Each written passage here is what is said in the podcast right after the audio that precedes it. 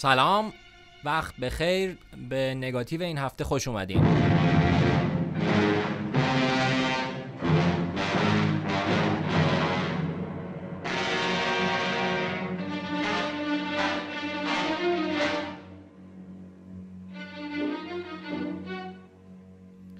من مهدی در خدمت مازیار هستیم برای ژانر نوار.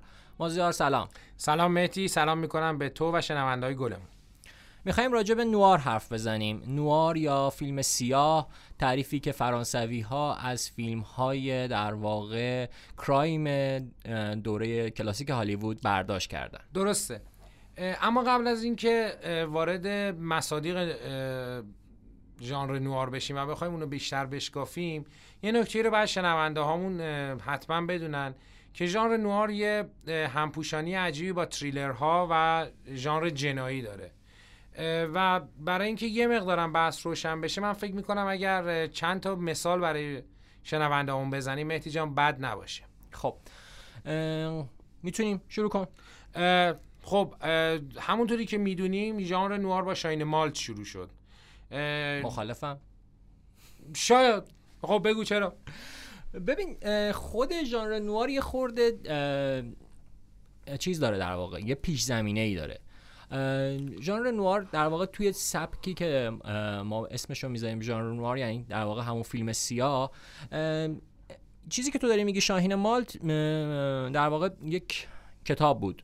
آره. داشیل همت داشیل همت جنایی نویس. درسته. آره ولی خود در واقع نوار تعریفی نداشت. یعنی تا دهه چهل و کایدو سینما و اون منتقدایی که نشسته بودن و و اینا رو فرموله کردن آره تعریف ویژه‌ای براش نبود که آره، اصلا این تعریف چیه؟ ویژه‌ای نبود. در واقع اول فیلم ها ساخته شد بعد ژانر نوار شکل گرفت. اون هم به خاطر همون تعریف هایی که دوستان منتقد فرانسویمون مثل فرانسوا توروفو یا ژان لوک گودار داشتن توی مجله کایدو سینما.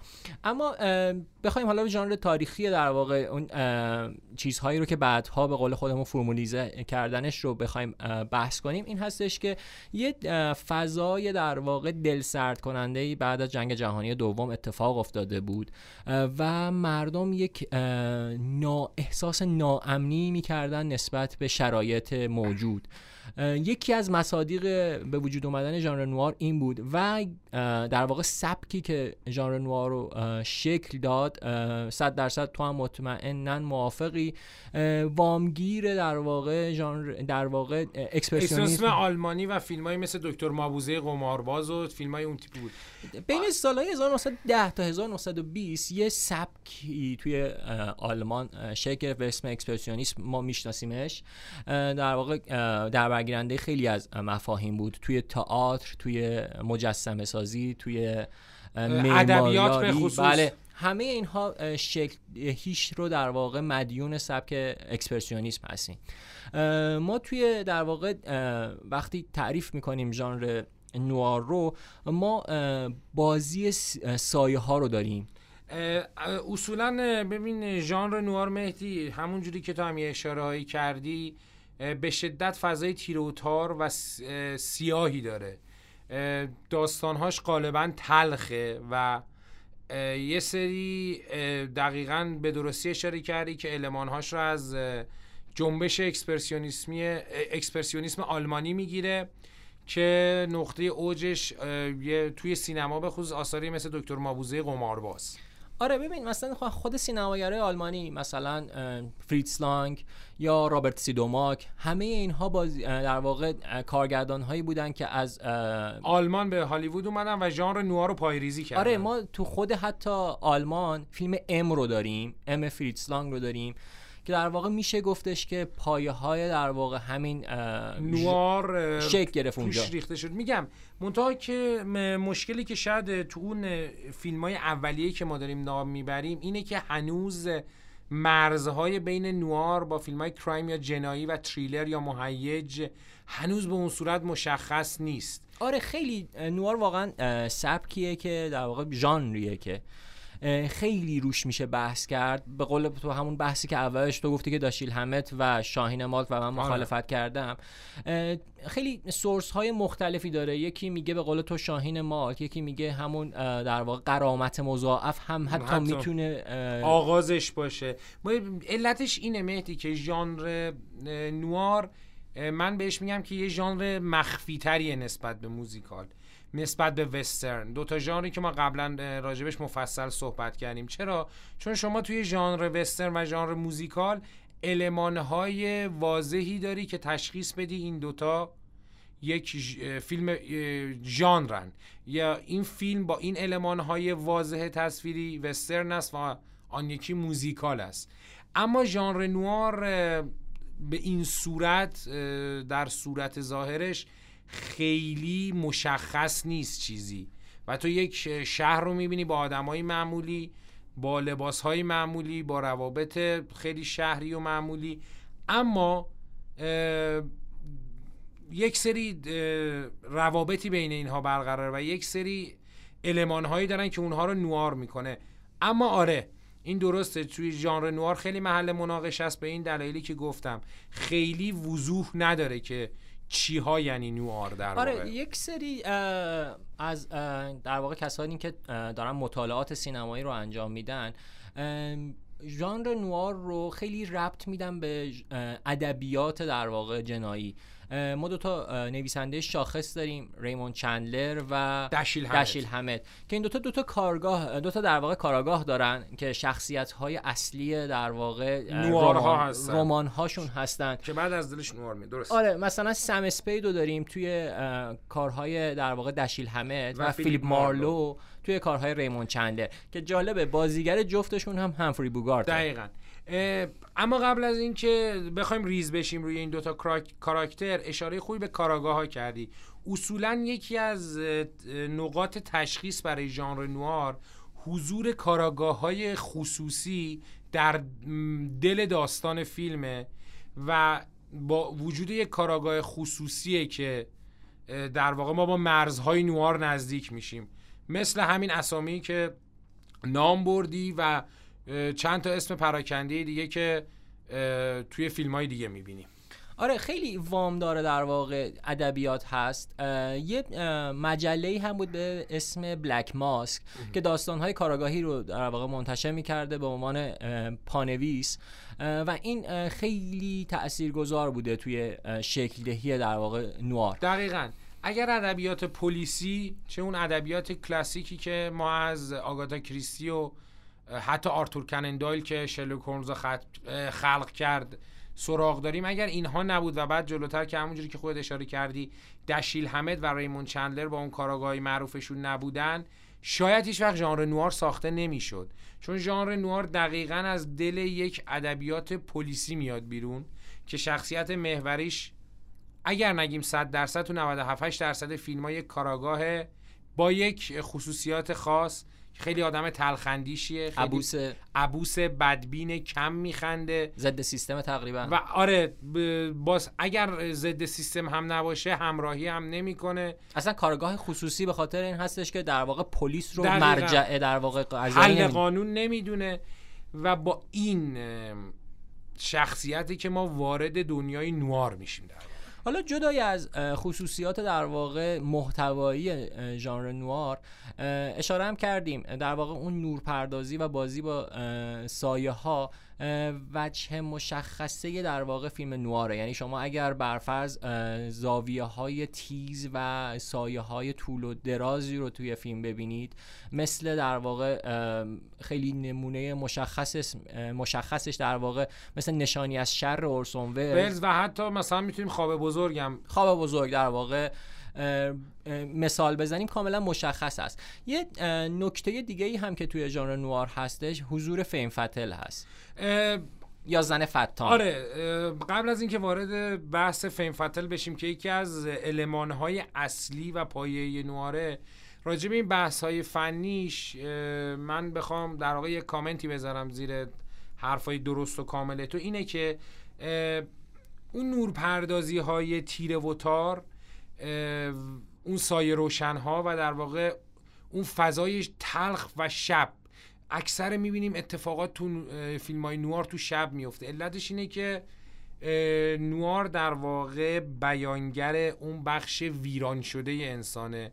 اون بخش شر و تلخشه که و اون وجه تقدیرگرایی منفیشه که انگار هیچ نقطه سفیدی برای گریز از این حادثه ای که برای اون کاراگاه ما اتفاق میفته نیست و این علمان های فنیش رو به این صورت میرسونه که از نورپردازی این چینی استفاده کنیم. خب بریم سراغ فنفتال. بریم سراغ فنفتال. فنفتال یعنی چی؟ فنفتال چند تا معنی ازش کردن؟ زن فتانه زن ویرانگر زن شیطان صفت. بد گرل بد گرل آره باری کلا ولی به نظر من همون زن فتانه به خاطر اینکه همون بخش های جنسیتی و زیبایی شیطانی اون زن رو میرسونه و هم استفاده ای که از اون زیبایی شیطانی می‌کنه به نظر من تو ترجمه زن فتانه بهتره. زنیه که فتنه برانگیزه در واقع. در واقع اونجایی که در واقع باربارا استنویک میاد پایین و فرد مک مورای مجذوب در واقع پاهای باربارا استنویک میشه دقیقا مثال میتون... خوبی زدی. متشکرم ازت مهدی. برای اینکه اون کلوزآپ و نحوه معرفی باربارا استانویک توی فیلم قرامت مضاعف دقیقا پای ریزی می‌کنه زن فتانه ای رو که ما باهاش تو ژانر نوار سر و کار داریم. یک کلوزاپ از زنجیر طلایی دور پاش که توش هم جنسیت هست هم زیبایی هست هم ویرانگری هست و هم خونسردی که منجر به فاجعه و جنایت میشه است.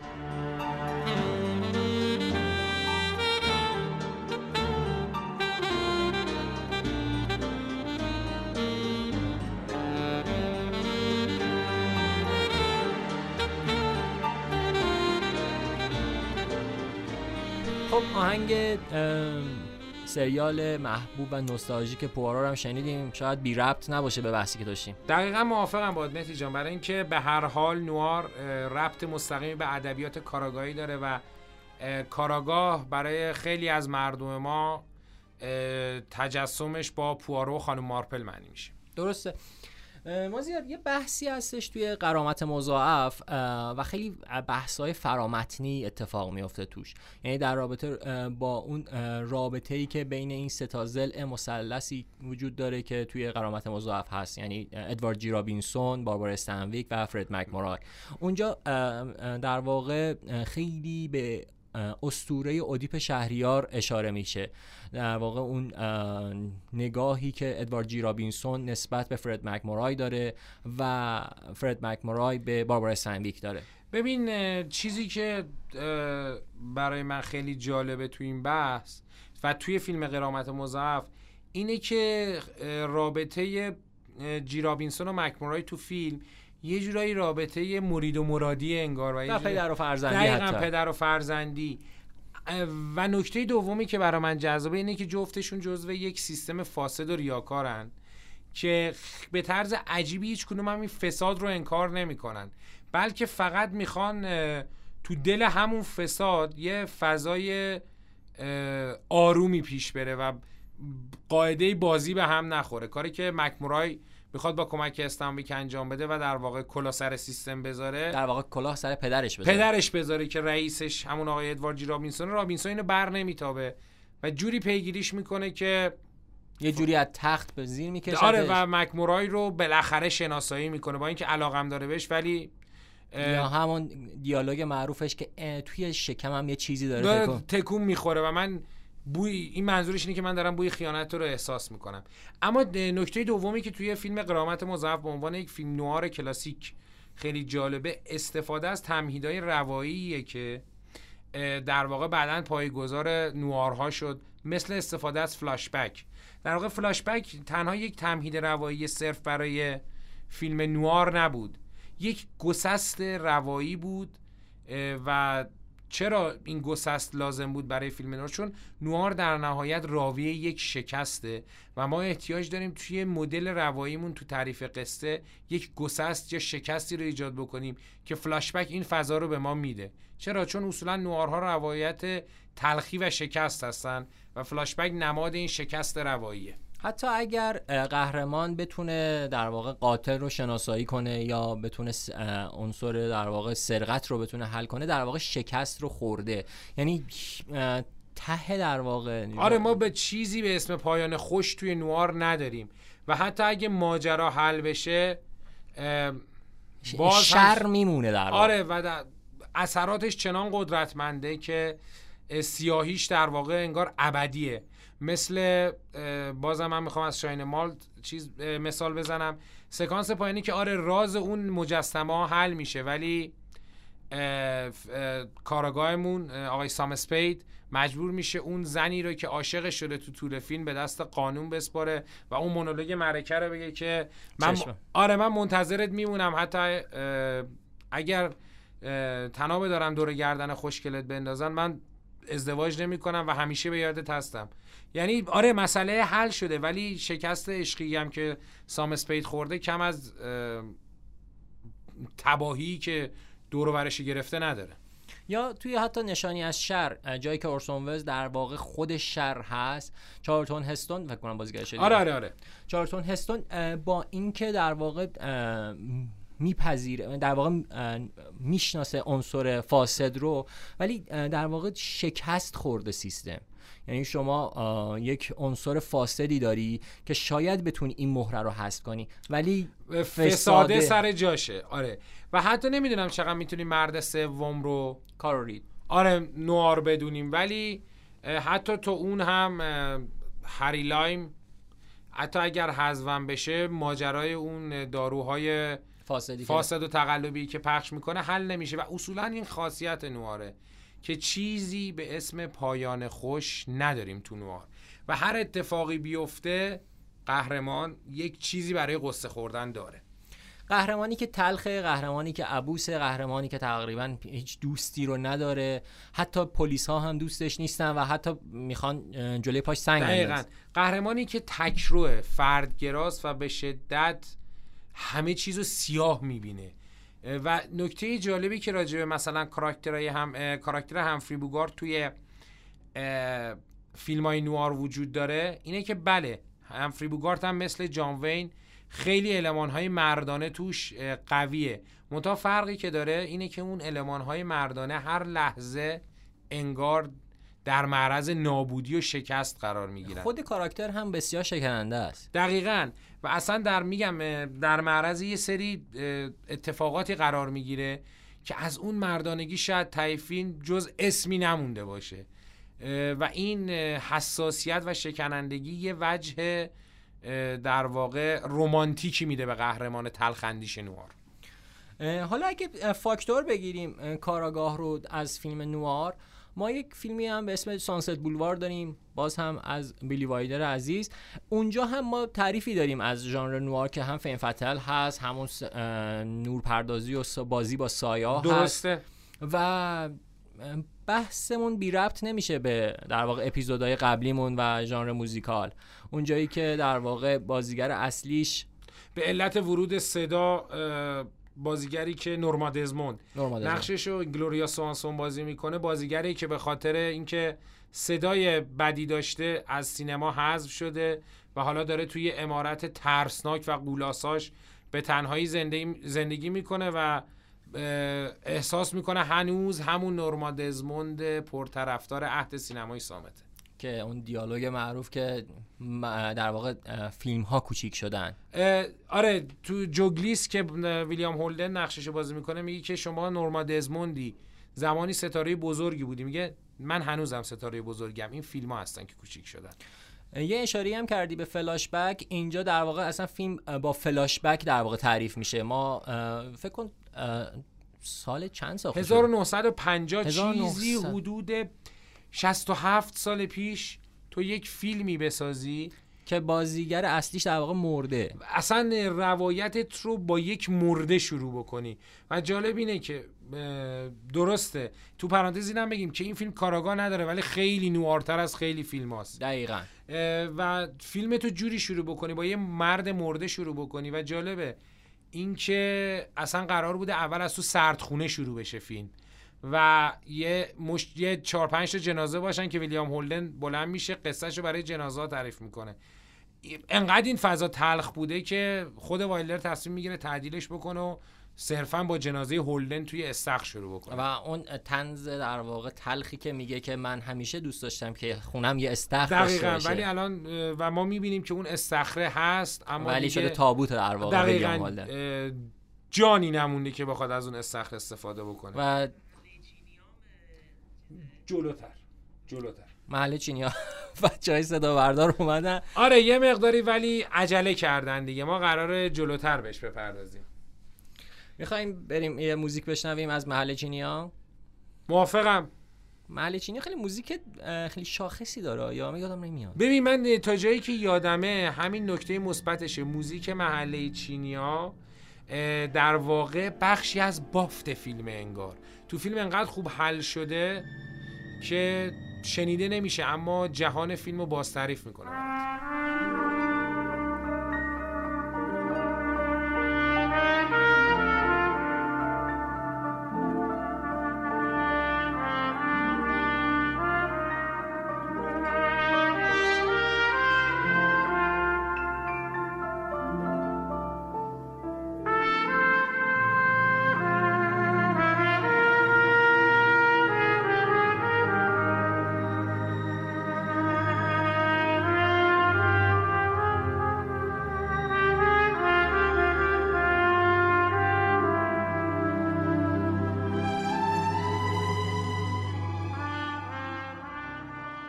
خب مازیار موافق یه جنبندی داشته باشیم؟ آره بذار ببینیم که اصلا چیا گفتیم و نوار به نوار رو یه بار دیگه بررسی بکنیم که ببینیم مثلا چی هست. خب همونجوری که تو اشاره کردی نوار یعنی فیلم سیاه یا فیلمی که مبناش بر اساس تلخی بنا شده. گفتیم که از اکسپرسیونیسم آلمانی نشأت می‌گیره. و زاده یه جور حراس اجتماعی بعد از جنگ جهانی یا زمان جنگ جهانی دومه و نورپردازی های بسیار تند و تیزی داره. سایه فیلم سایه روشن هاست فیلمیه که تو شب اتفاق میفته و شخصیت مرکزیش هم یه کاراکتر عبوس و تلخ و بسیار شکننده است که در قالب اوقات کاراگاه خصوصیه. و فکر می‌کنم که اگر بخوایم من به فیلم های شاخصش اشاره بکنیم شاهین مالت قرامت مضاعف. سانست سانست بولوار خواب بزرگ داشتن و نداشتن. کیلارگو و مثال این چنی مرا مرگبار ببوس. آفرین. بهترین مثال ها هستن برای نوار به مفهوم کلاسیکش با همه این علمان هایی که توی این 20 چند دقیقه صحبت کردیم راجبشون من فکر می‌کنم برای پادکست اولمون درباره ژانر نوار تا همینجا کافی باشه. برای اینکه مخاطبمون هم خسته نکنیم. ولی دعوت می‌کنم از مخاطبمون که پادکست بعدی هم حتما گوش بدن چون می‌خوایم وارد بحث نو نوار بشیم. خیلی خوشحال میشم. باز در خدمت باشیم. مرسی که ما رو گوش کردین. باز هم می‌تونید نظرات و پیشنهاداتتون رو به ما اطلاع بدین و ما رو از سینما آر گوش کنید. مرسی متشکر. شب و روزتون بخیر. منم از تو مهدی جان و شنوندهای عزیزمون خداحافظی می‌کنم.